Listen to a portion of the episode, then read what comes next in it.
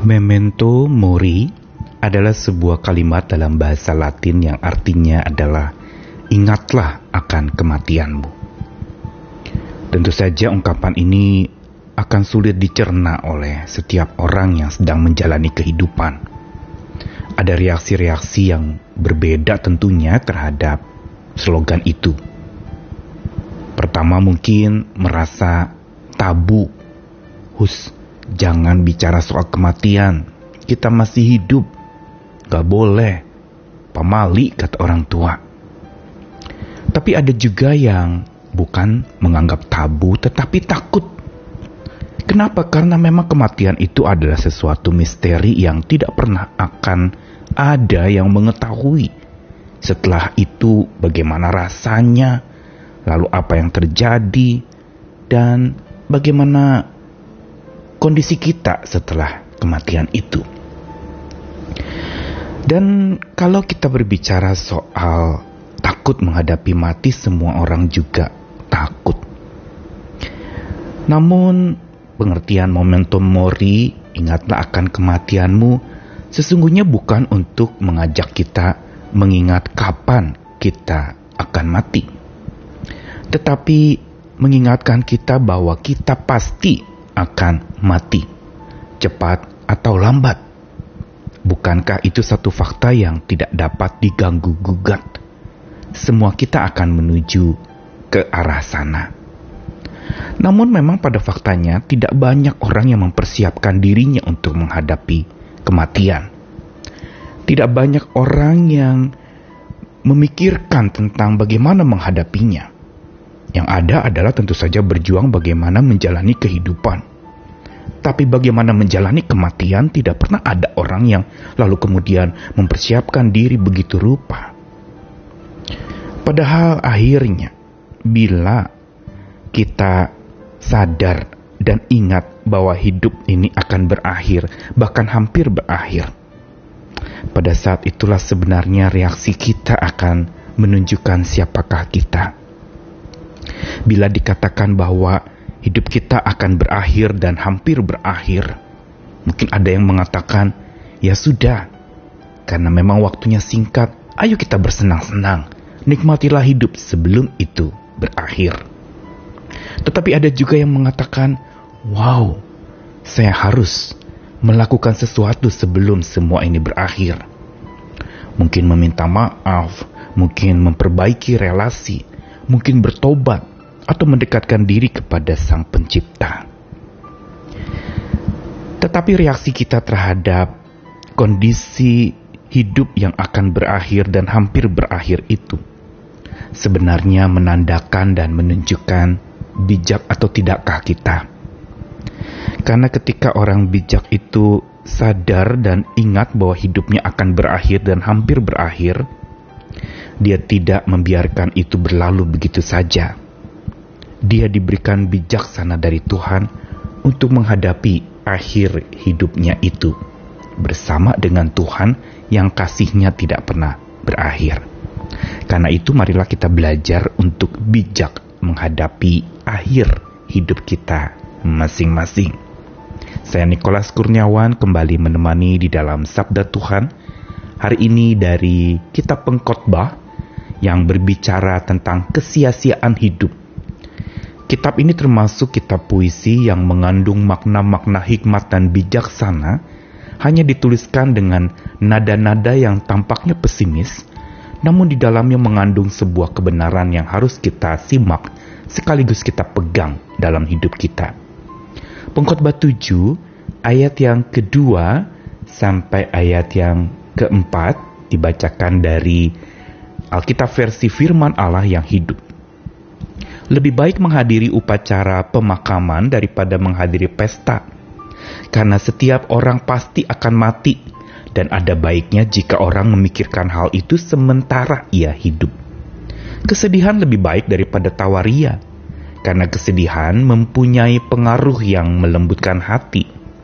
Ya, hati orang yang bijak ada di rumah orang berkabung, sedangkan hati orang bodoh hanya memikirkan kesenangan dan pesta pora.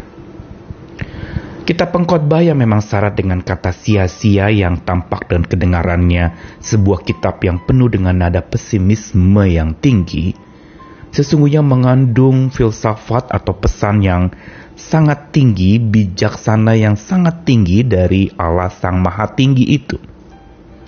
Di dalamnya mengandung sebuah pengingatan kepada setiap kita. Banyak ungkapan-ungkapan tentang kematian yang diingatkan oleh penulis kitab ini kepada manusia. Seolah memang kitab pengkodam mau mengajak kita untuk mengingat akan kematian kita. Tetapi dengan cara imani, yaitu beriman tetap kepada Tuhan Dikatakan di dalam bacaan ayat 2 dari pengkhotbah 7 tadi lebih baik menghadiri upacara pemakaman daripada menghadiri pesta atau di dalam versi Alkitab lain pergi ke rumah duka lebih baik daripada pergi ke rumah pesta karena di rumah dukalah kesudahan setiap manusia. Pengkhotbah ingin mengajak setiap kita menyadari tentang satu hal yaitu bahwa kita akan menghadapi akhir dari hidup kita. Tidak ada yang tahu masalahnya kapan itu akan berakhir, tapi pasti akan berakhir. Karenanya pertanyaannya, apakah kita sudah siap untuk menghadapinya? Orang yang bijaksana dikatakan tadi dalam ayat yang keempat, orang berhikmat itu senang berada di rumah duka. Kenapa dia senang ada di rumah duka?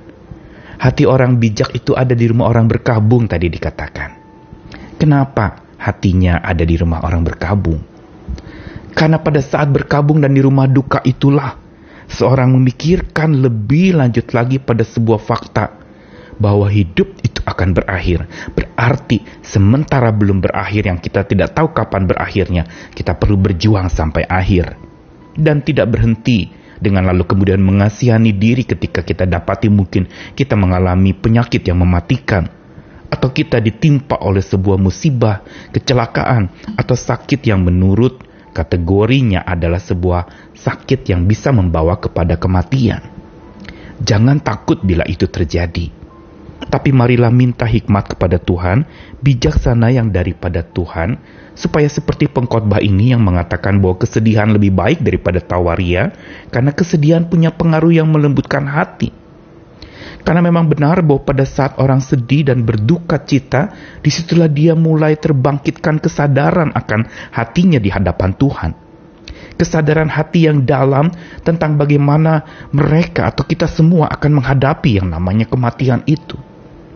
Tetapi justru di sinilah sebenarnya pengkhotbah ingin mengajak supaya pada saat hidup ada baiknya kita semua memikirkan hal akhir dari hidup kita itu. Dan sebelum itu berakhir, berjuanglah tanpa akhir. Tetapi berjuangnya tentu saja orang bijak bukan berjuang sendirian. Tapi berjuang sambil ingat dan sandar kepada kekuatan Tuhan yang tidak pernah berakhir. Inilah andalan dan sandaran dari orang bijak, bukan kekuatan dirinya Bukankah Paulus juga pernah mengatakan bahwa lahiriah kita akan merosot tapi batiniah kita akan dibarui? Karena itu memang secara fisik kita semua akan mati perlahan-lahan dan sampai akhirnya sudah tidak ada lagi. Berakhirlah hidup kita di dunia ini.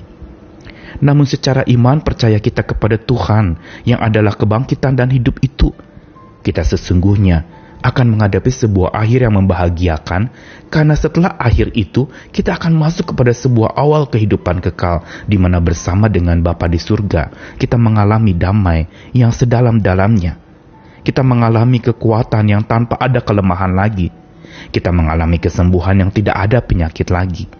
Dan kita akan mengalami sukacita surgawi yang selamanya tanpa ada duka cita duniawi yang sementara itu. Karenanya kapan pun Tuhan mau panggil kita, kapan pun kita dihadapkan kepada akhir dari hidup kita, tetaplah hidup bijaksana, sandari kekuatan Tuhan mulai dari sekarang, karena kekuatannya tidak pernah berakhir sampai kapan pun. Ingatlah bahwa kekuatan Tuhanlah yang menjadi andalan kita, dan jangan bersandar pada kekuatan kita sendiri. Marilah terus berjuang sampai akhir sebelum hidup kita berakhir. Tuhan mengasihi kita sampai akhir. Selamat dan semangat lagi. Amin.